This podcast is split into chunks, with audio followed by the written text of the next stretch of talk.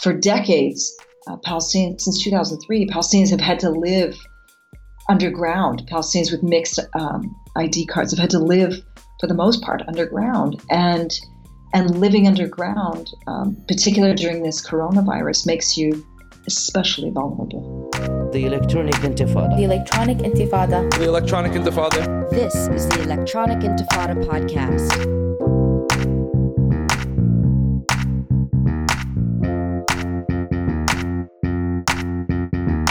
And this is the Electronic Intifada podcast. I'm your co host, Nora Barrows Friedman, with Asa Winstanley. Asa, how are you doing under quarantine in London?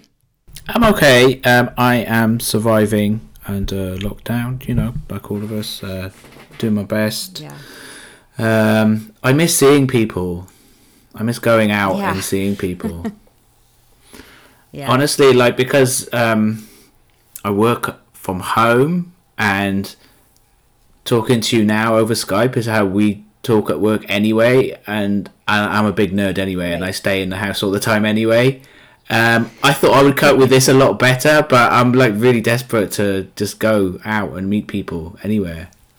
Yeah, yeah, yeah. It's true. I know the the the introverted types like us. Um, we actually do need like human interaction, Yeah, who knew? despite what we think. yeah. Yeah.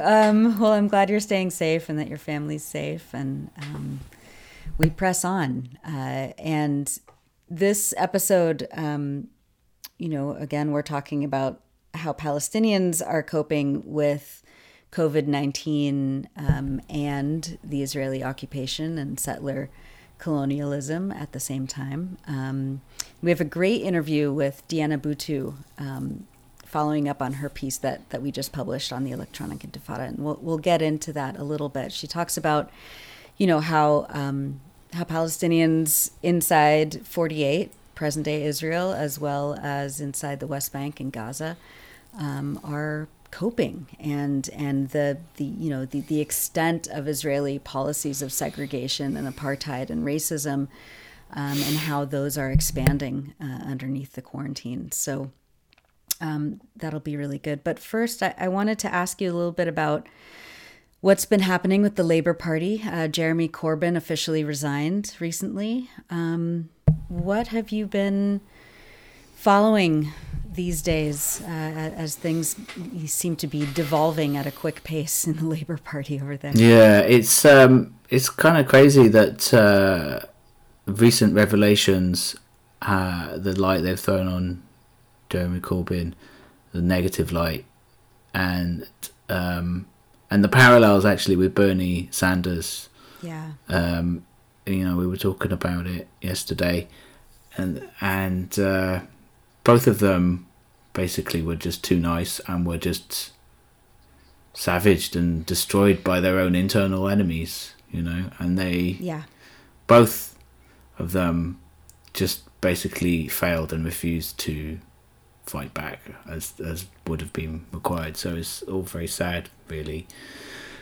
Um, what's just come out here in the UK is a big report, an internal report, Labour Party report has been leaked, and um, my head's a bit frazzled because I've just been reading it, all 851 pages. Um, Yikes. I did skip parts, I have to admit, so it's incredibly dull. Um, yeah. but there's some like really astonishing revelations in it. Um, in in including some parts about you. I mean, there's been like a, a huge smear campaign against you personally. yeah, Uh, yeah. yeah, it's it's it's it's crazy. Um, they it's um, where to start? Like, there's so much in. I, I, I'm writing an article about it for the Electronic Intifada, which will probably be out by the time listeners are listening to this, or if not, then soon after. But um, it the first thing to say about it is that it proves pretty definitively using internal Labour Party emails and WhatsApp discussions that there was uh, a really vicious campaign by the Labour Party's own staff members, bureaucrats, um, you know they're supposed to be neutral party officials, but we all knew all along they were all out to get and destroy, destroy Jeremy Corbyn, and even more so to purge the party of his supporters. And in these emails and WhatsApps and whatnot, they're openly using the word purge. They say, We're going to purge. We want to purge all the trots. They're, wow. obs- they're obsessed by wow. trots. And they basically say that, I mean, I, I, am not a fan of trots myself either, but um, that, that to them, uh, essentially, uh, they they consider anyone to the left of Gordon Brown to be a Trotskyist. Like it's just this really mad sort of hyper anti-communism um, yeah. from these adding insult to injury there yeah. too, if you're not even a Trotskyist. Yeah, exactly. And um, yeah, it's it's it's it's crazy. There's some really nasty stuff in there. You know, these um, Labour Party bureaucrats joking about you know uh, burning Jeremy Corbyn and hoping that his one of his supporters dies in a fire and all this kind of really, basically everything they they accused Corbyn supporters of doing.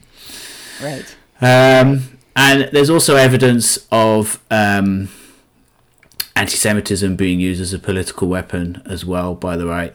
But um, the most disturbing part of it is actually uh, the Labour Party left, or we should say the official Labour Party left, comes out of it really badly too because they. I mean, it's the the, the report is written by um, sort of leftish Labour Party bureaucrats who are pro Corbyn. It's, I mean, it's very much an, att- an attempt to um, exonerate them. But in doing so, what they do is they contribute to the Labour anti Semitism smear campaign um, and um, really ramp it up, actually. So it, they, yeah. they, they, it shows that um, they, people around Corbyn and Corbyn himself, really, really, really um, wanted to endorse and promote the Israel lobby and Zionism, um, and it uh, it gets into it in quite detail. It's, it's, pretty excruciating stuff, really.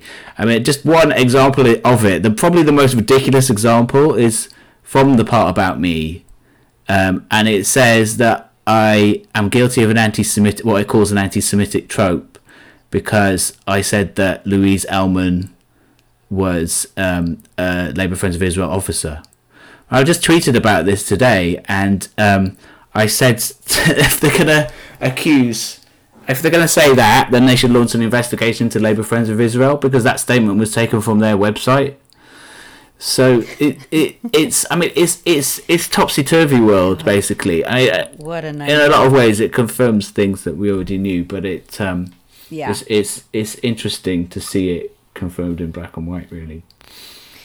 And what are your thoughts on the new head of the Labour Party? Well, he said he's um, he supports. I forget the exact words. Um, supports Zionism without equivocation, without qualification. Right. You right. know, and um, the other two um, contenders as well said they were Zionists. Explicitly said they were Zionists. Um, so you know they're trying to argue that you can be pro-Palestinian and support Zionism, um, but as we know, Zionism is anti-Palestinian racism. Um, so it's it's uh, it's it's a really kind of depressing state of affairs. But um, there is um, there's some hope in the fact that the membership actually doesn't buy it because and and it's it's kind of seen in this report as well because they don't it, it's really um, I cause I've caused them a lot of problems basically. So I'm kind of glad about that. I caused the witch hunters a lot better for worse yeah I caused the witch hunters a lot of problems apparently. Yeah um, uh, and that that's why they kind of and they they say it in the report. That's why that's pretty much why yeah. they um, made an example out of me, and it shows that also. I hate to keep sort of. Well, I don't hate it. I don't. I don't hate keep. To, I enjoy saying that I was right. I got to admit, um, but I was right to yes. when I resigned in uh, in February. Um, I said I I wrote that um, I was resigning in protest at the Labour Party's actions against me in revenge for my journalism, um, and that there I felt that their actions showed that the the, the disciplinary procedure against me was uh, you know a political witch hunt, and it was a show trial with a predetermined outcome. And what the documents in this leaked report show is that that is the case. They had already predetermined the outcome. You know, they were writing to me saying that that um, they were referring me to the Labour Party's NEC, right, which is sort of semi-elected disciplinary rulemaking body of the Labour Party, and then they would decide on disciplinary action, which disciplinary action to take, if any. Um, but and so they were kind of giving it this veneer of oh well you know there'd be a fair process and they would decide but actually what this document shows is that the Labour Party bureaucrats had already made a recommendation to the NEC that I'd be expelled you know and that's really, really in contradiction of what they wow. wrote to me so it was literally a predetermined outcome you know uh, uh, and uh, yeah it just i mean it it's it's it's emblematic of the way the Labour Party has carried on all along, really, since uh, since 2015. Um, and in all these yeah. a- attacks, I mean, and and it, you know, it's not just me in the report. It attacks, um, uh, you know, what it attacks all these people. The most high-profile cases of anti-Semitism, of so-called anti-Semitism, um, who did nothing wrong, basically, like people like Ken Livingstone, Jackie Walker, Mark Wadsworth, Chris Williamson, Tony Greenstein. None of them said anything anti-Semitic, um, and and in this report they just say they're anti-Semitic, and for the most part they don't even present any evidence. You know, they just. Right. I mean, it, as as we've said before, the accusation is the evidence. Yeah, yeah, that's how it is. Yeah. So um, it's. Uh, or they present ridiculous. Uh, you know, they present ridiculous things like that example that I've just given. Um, yeah. And uh, not to say that there's, I mean, it's quite a comprehensive thing. Um, and you know, as I've written all along, um, it's not to say that there is no anti-Semitism in the Labour Party. You know, that's that's how our my position and the position of people like Jackie and all the rest is sort of parodied, um, you know, in a, such a large political party, half a million people, there will be some examples of genuine anti-Semitism, and the report does go into some of those. Um, but those are all um, muddled up with people who are expressing opposition to Israel, opposition to Zionism, and support for Palestinians, uh, Palestinian rights. So um, it's really concerning and it actually really damages efforts against anti-Semitism. Um, so it's um, it's it's it's quite an interesting report, um, and uh, I guess listeners should look out for my article when it comes out. Yeah, yep. I'm I'm looking forward to reading that, so I don't have to read the whole 850. Oh God, report. no! Why would you want to do something like that? I had let's see on Sunday. I must have had about ten, at least ten people send it to me. I don't know how it. I, I don't know how it got out. You know, um, wow. it was just sort of being circulated by by journalists and by activists, uh, and I had all these different people to send it to me, and I was just like saying to them, I got better things to do on my Sunday. yeah, I got it. I got it. Right. No, but seriously, thanks to everyone who sent it to me. But like, yeah, I'm not gonna read that crap on it Sunday.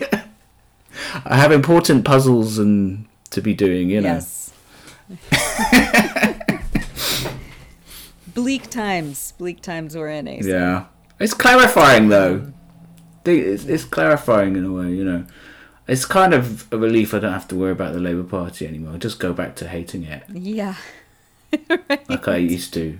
That's, yeah, same with electoral politics here in the U.S. Yeah. It's, um, it's been a big, you know, there was a lot of excitement around Bernie's campaign, thinking that, you know, we could actually win some human based, humanity based concessions. Right but no, the the you know this has just highlighted how the system is geared toward um, whatever the the democratic establishment elite wants, it will get at any cost. Um, so that's been really disappointing, but also a relief um, that now we can get back to real grassroots organizing. Yeah.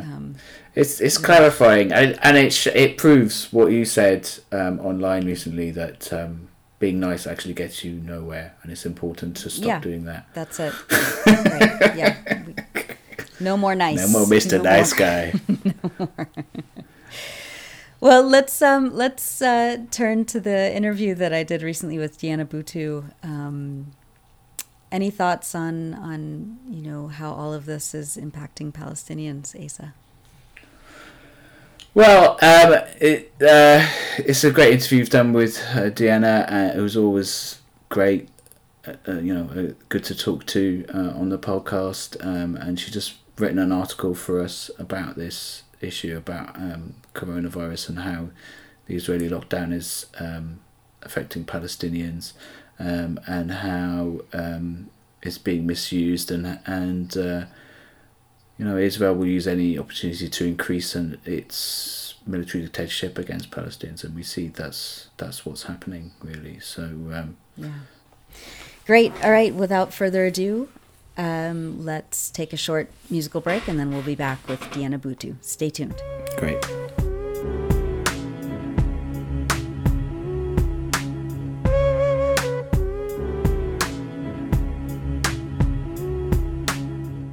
I'm Nora Barrows Friedman, and this is the Electronic Intifada podcast. We continue our focus on the coronavirus in Palestine, and I'm delighted to be joined by our friend and colleague Diana Buttu, speaking to us from Haifa. Diana is a former legal advisor and negotiator for the Palestine Liberation Organization and is also a policy advisor to Al-Shabaka, the Palestinian Policy Network. She just published a feature on the electronic intifada titled Pandemic Lays Bare Israel's Systemic Racism. Diana, thank you so much for being with us again. Thank you, Nora. Thanks for having me. So let's talk about how the coronavirus is affecting you and your family and neighbors in Haifa uh, and your friends and colleagues in the occupied West Bank and Gaza. While people are quarantining, Israel has not stopped its violence and colonial projects across Palestine. Uh, in the last two weeks of March, the number of settler attacks on Palestinians was 78% higher than usual, according to the UN monitoring group OCHA and Israel has been attempting to use Shin Bet surveillance mechanisms to track coronavirus patients. Can you talk about what the landscape looks like for Palestinians trying to survive this virus and Israeli occupation at the same time?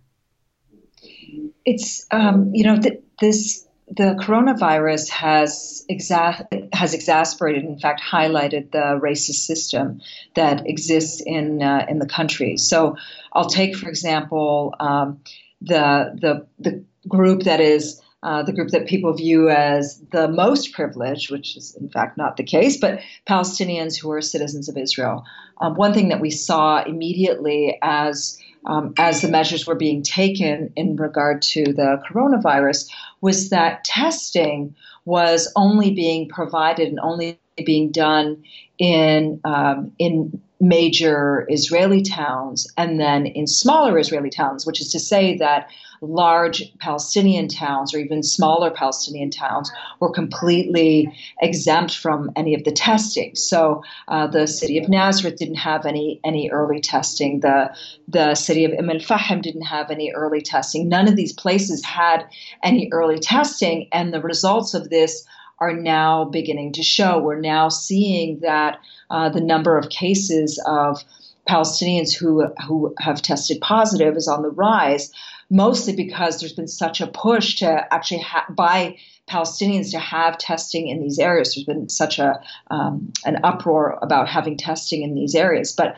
left to their own devices, there wouldn't be any testing in these areas. Another thing that we saw is that all of the um, the, the materials that have been published, the, the awareness campaigns have all been conducted in Hebrew, um, in Russian, but nothing in Arabic. In Arabic, it's only been done at the at the um, by the initiative of Palestinian doctors who have really tried to bear the burden of of um, the the Israeli state, the Israeli government, and their lack of spreading of information to Palestinian citizens of Israel. And you know, the the the difficult part of this is that th- this is exactly the group that should be that should be tested in higher numbers rather than the other way around, because uh, Palestinians have high rates of of diabetes, high rates of hypertension, heart disease, and uh, and high rates of COPD. And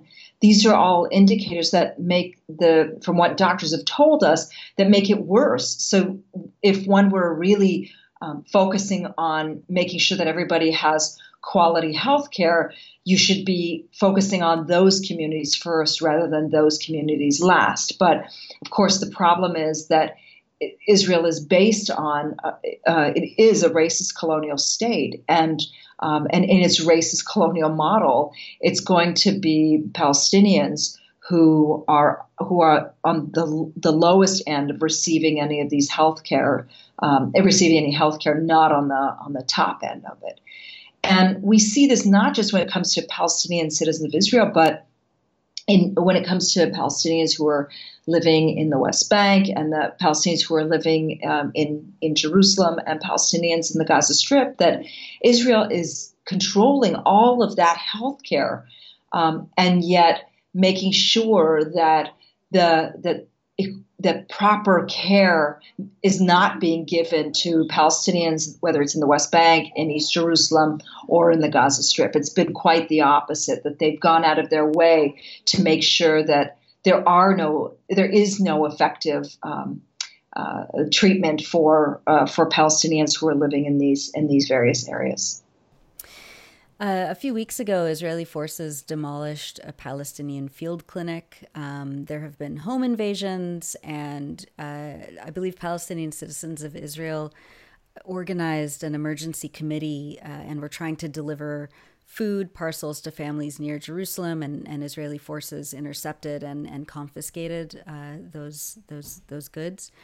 How are Palestinian communities um, coming together uh, if, if, possible and, and helping each other. You know, I'm reminded of the days of curfew during the first intifada, especially when Palestinians engaged in community care, underground schools, and widespread acts of solidarity. Um, what on the ground measures of solidarity and, and community care are happening?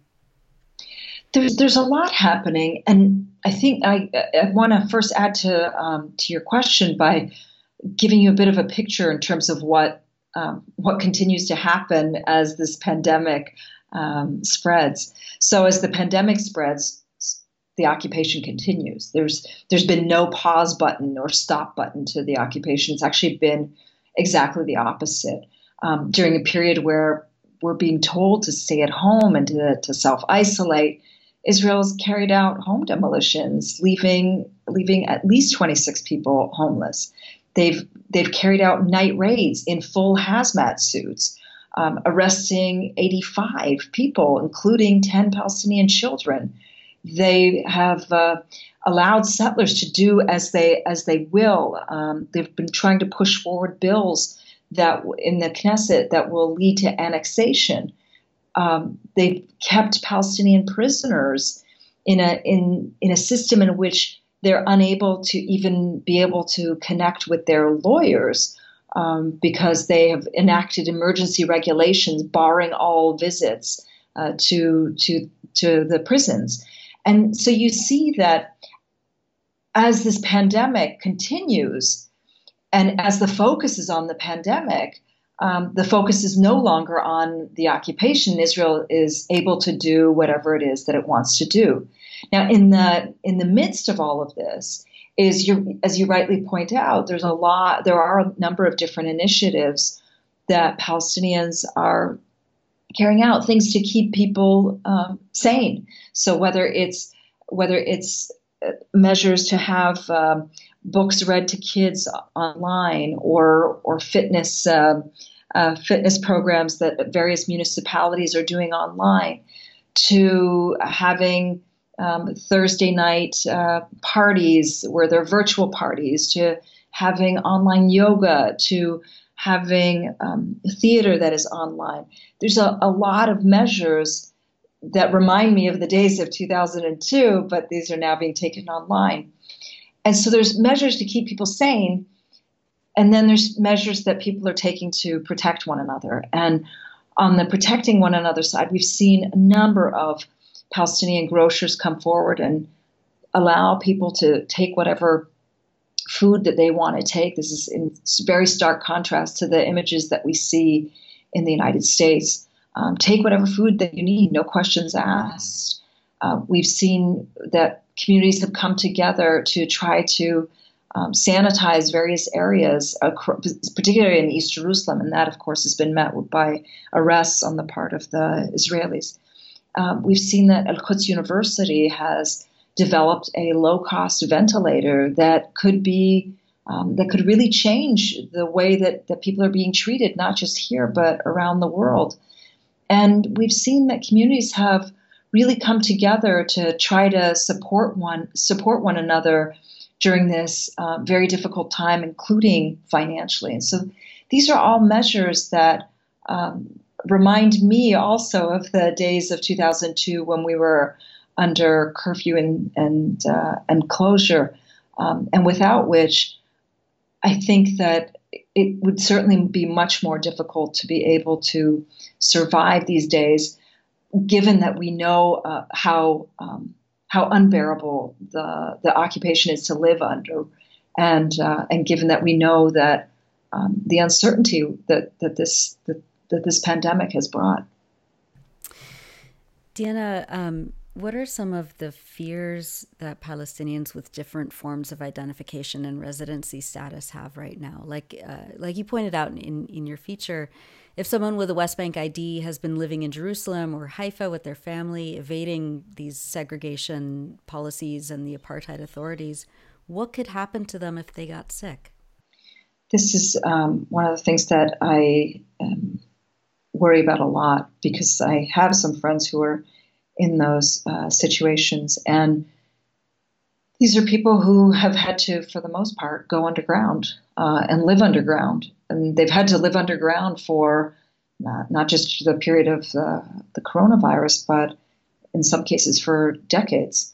Um, and w- and by living underground, that means everything from being vulnerable to um, being vulnerable to you know a partner that may not um, that may not be kind, that may be uh, very mean, um, to being vulnerable to the Israelis and being picked up and uh, and sent back uh, and separated from from your family indefinitely, um, to in this period of time being vulnerable to getting the virus and not being able to be treated, or even worse. Um, than not being able to be treated, being so afraid to to to even say anything or to to to even go to a hospital for fear that you're going to be sent back to the West Bank, sent back to the Gaza Strip, and separated from your family potentially permanently.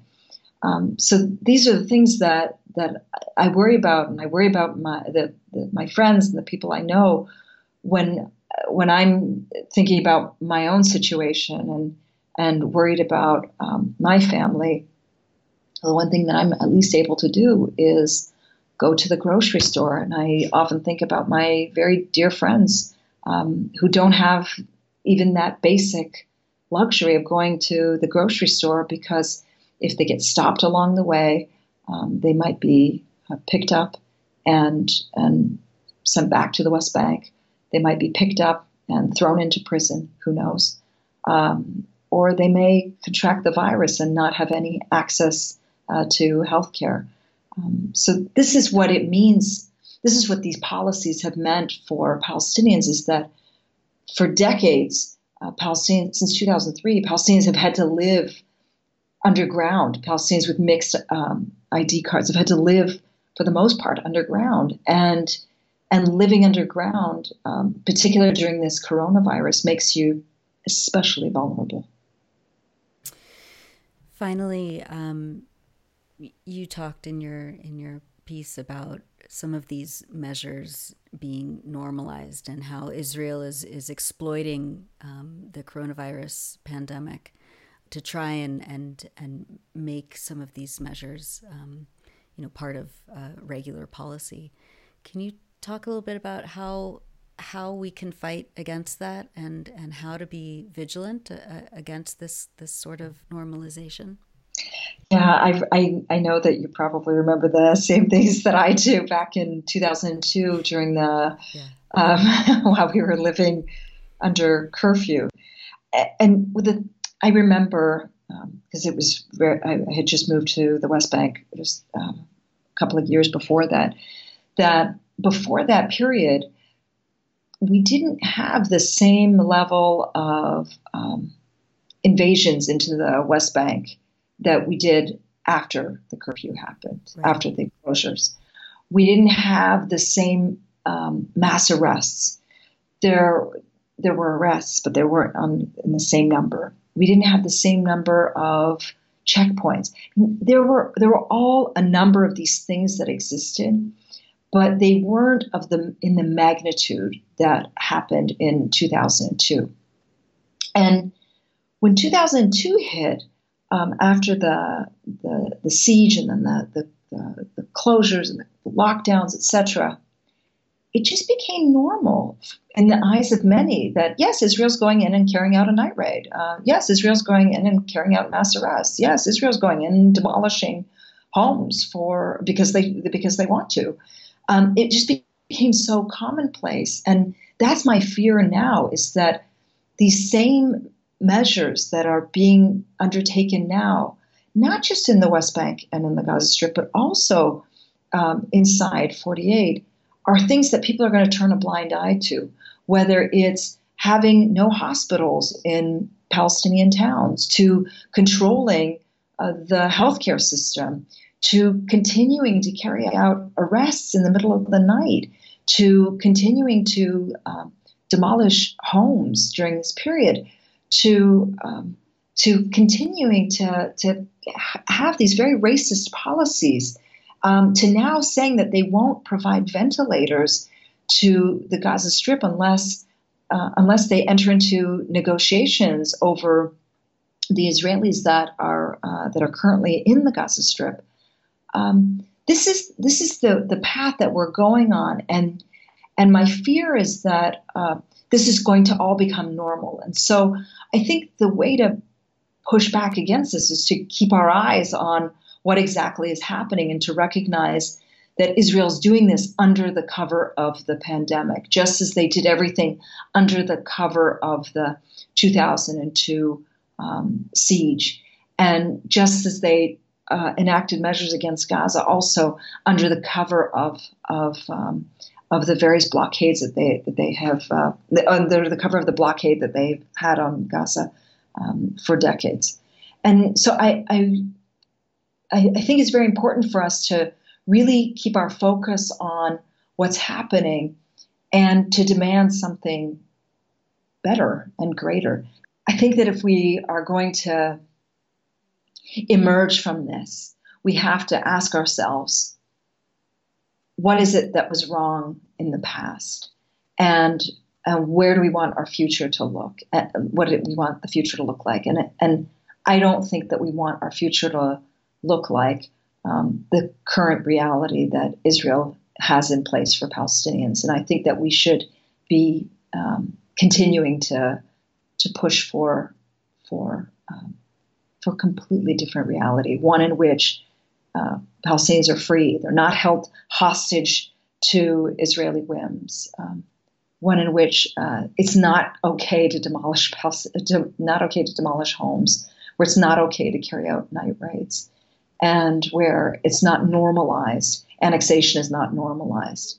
Um, this is where we need to to go, and I, I'm I know that through the work that you are doing and others are doing, that just to keep that attention on Palestine, particularly during this difficult time where we as a global community are being challenged. Um, you can just imagine what the what the challenge is for Palestinians who are living under Israeli rule. Thank you so much, Diana Buttu. Uh, Diana is a former legal advisor and negotiator for the PLO and is also a policy advisor to Al-Shabaka, the Palestinian Policy Network. We thank you so much for all of your work. Uh, please stay safe, Diana. Thank you. You too. You too. You too, Nora. Take care.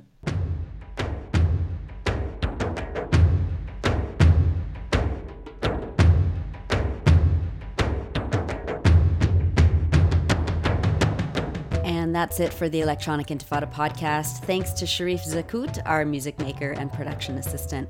For news, information, cultural features, and reviews, and pointed opinion and analysis, visit us online at electronicintifada.net, where you can also post comments and sign up for our daily email digest. Follow us on Twitter at Intifada. Radio stations are free to use this podcast, and if you're listening on Apple Podcasts, support the Electronic Intifada by rating it and leaving a review. On behalf of all of us at the Electronic Intifada, thank you for listening.